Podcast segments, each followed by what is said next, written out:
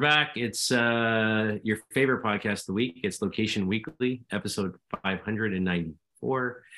And we are recording on November the 7th. And as you can see, if you're watching the video, Aubriana is back. Hi, Aubriana. How are you? I missed you. How's it going? Pretty good. Pretty good. Yeah. We thankfully uh, Carson was able to uh, sub in for the last couple weeks, and we had Retail Loco in there. We missed you in person, but uh, how you been? I've been good. I was missing all of you guys, but I did get to catch some of it on the live stream, which was amazing.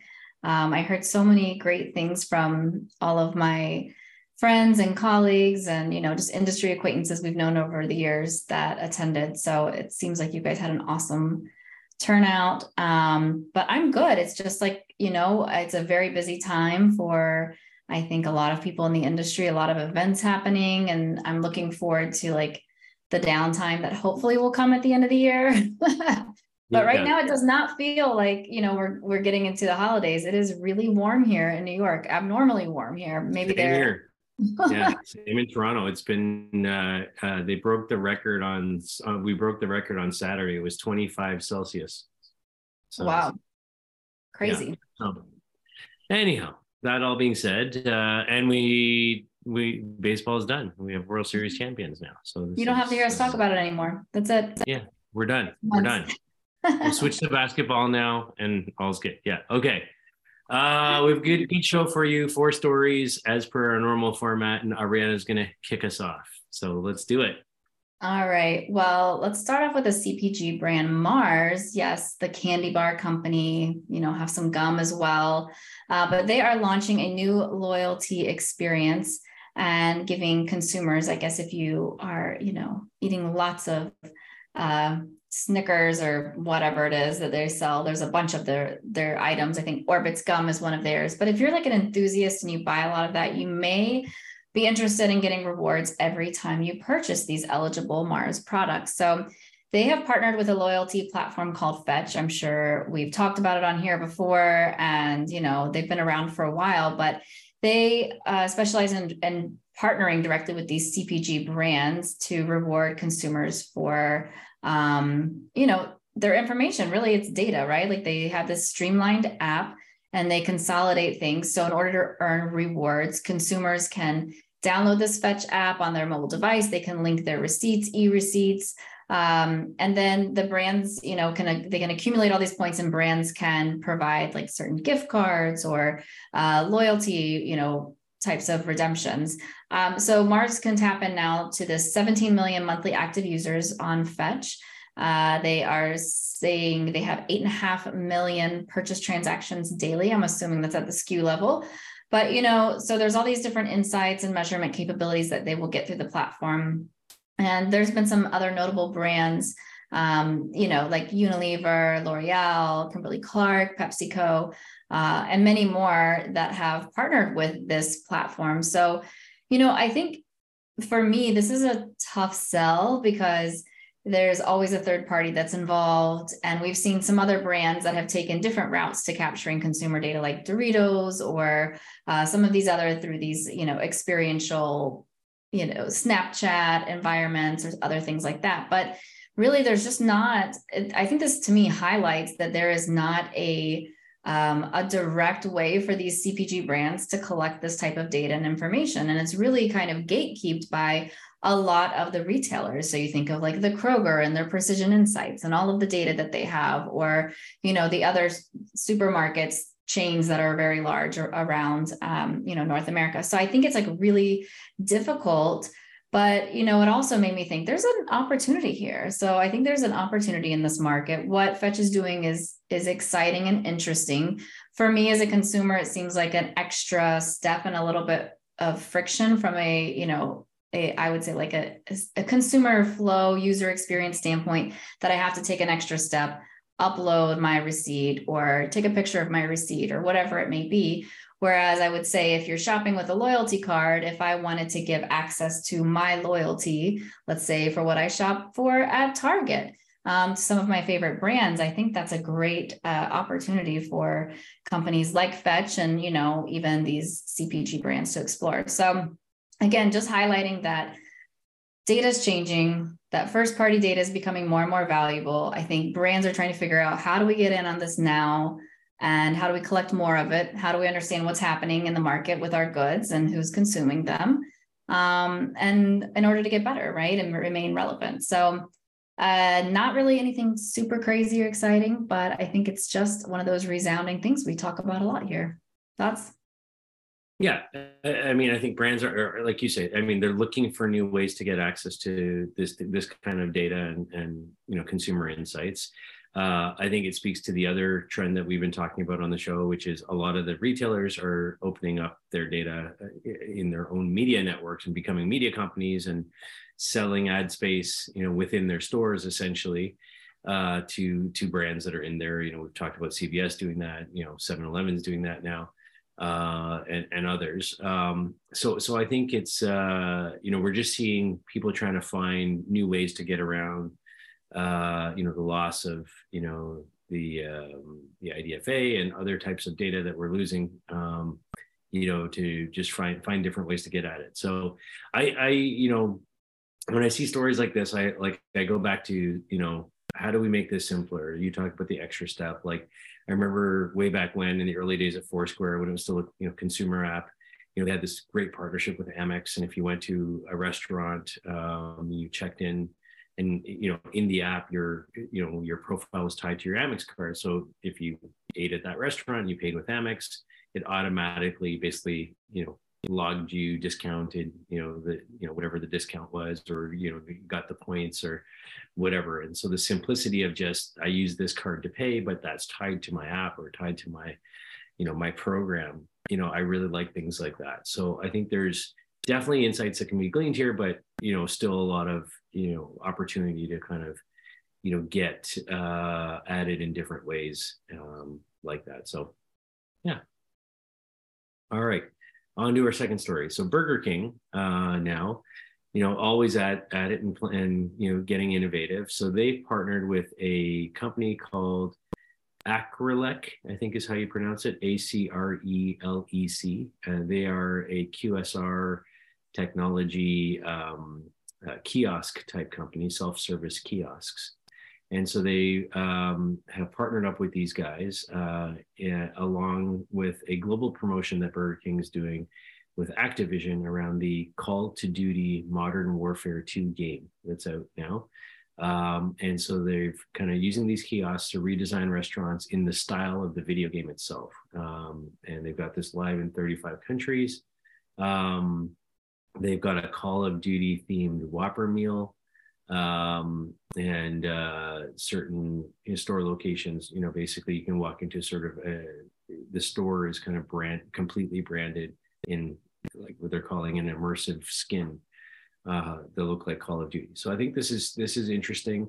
Um, when you get your branded Whopper meal through the kiosk, you can then redeem codes for in-game rewards. Um, uh, you know, to advance further in games. Uh, you can track down hidden QR codes uh, in the games and play uh, uh, and, and, the play on the kiosk.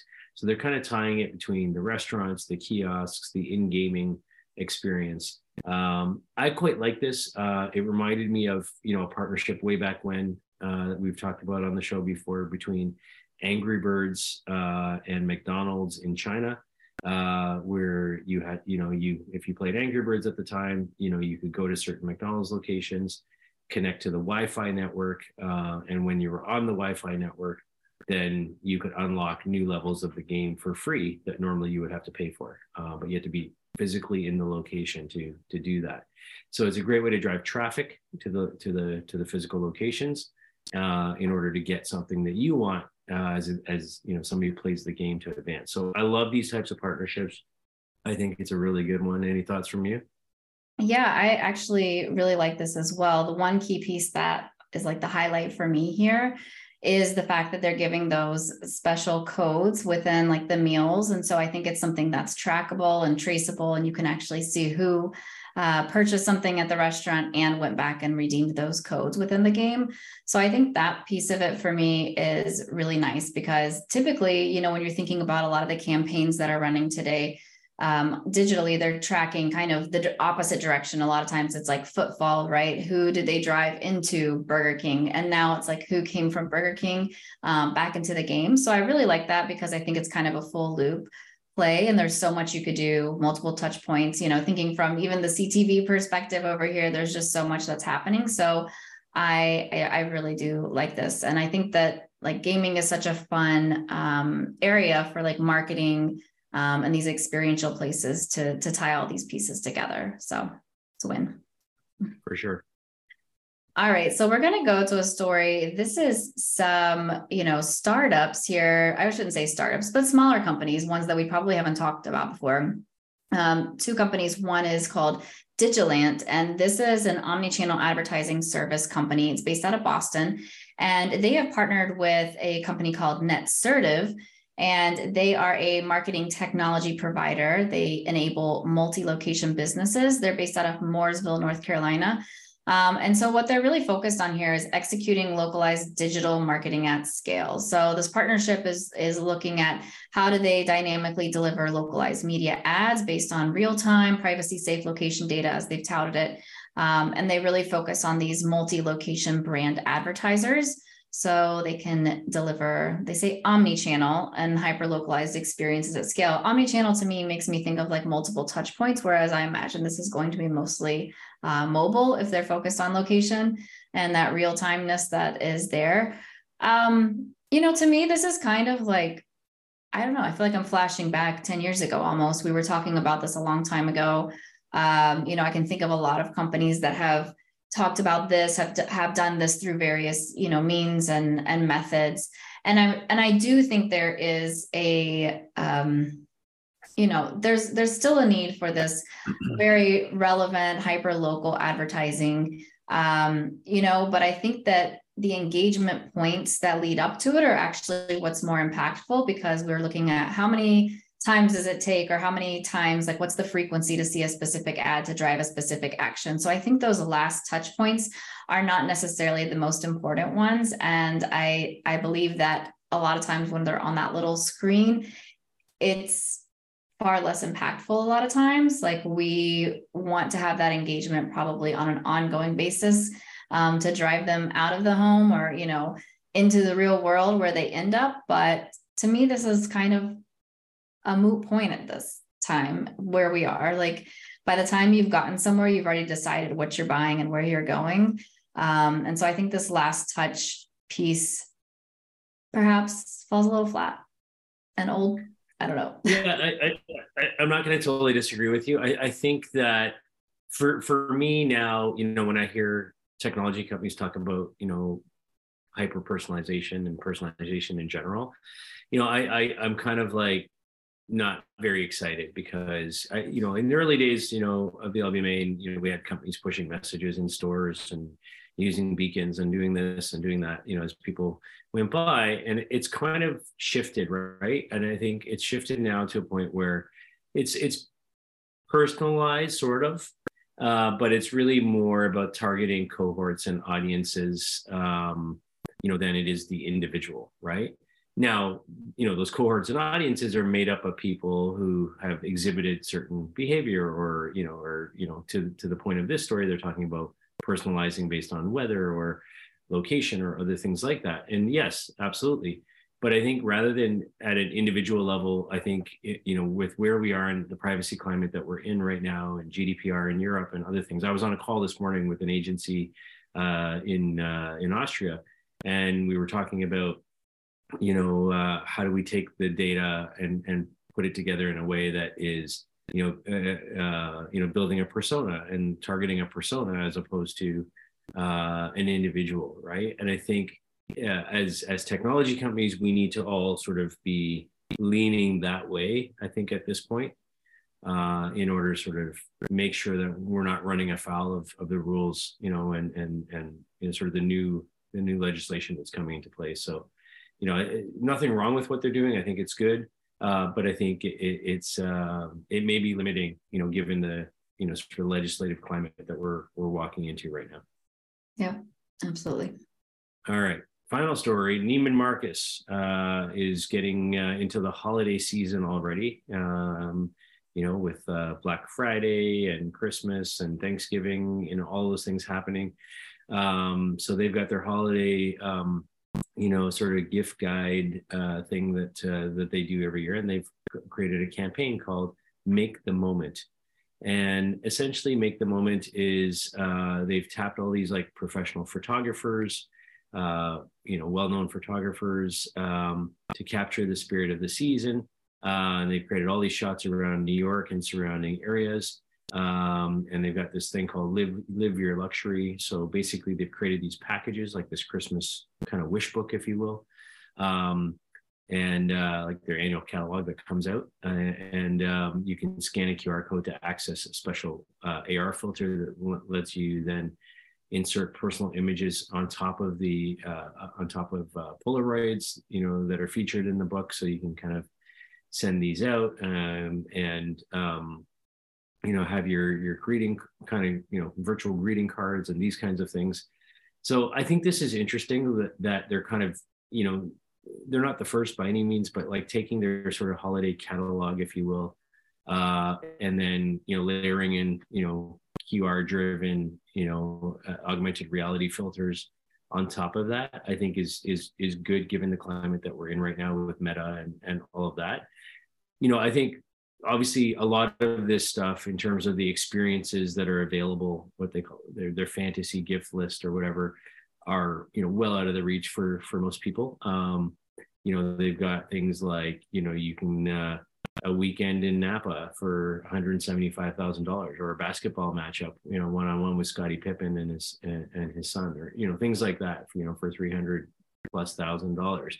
So, you know, they're catering to a certain audience when they're talking about things like that. Um, but um, you know, at the end of it, I think there's also a lot of data that they're you know that they're pulling from this in terms of you know what are people interested in, what are they looking at, you know, what are they uh, um, exploring in terms of these these virtual you know AR filters and experiences that can then feed into you know what products they carry and what experiences they sell and all sorts of other things you know coming back to sort of the the importance of data at this point in time.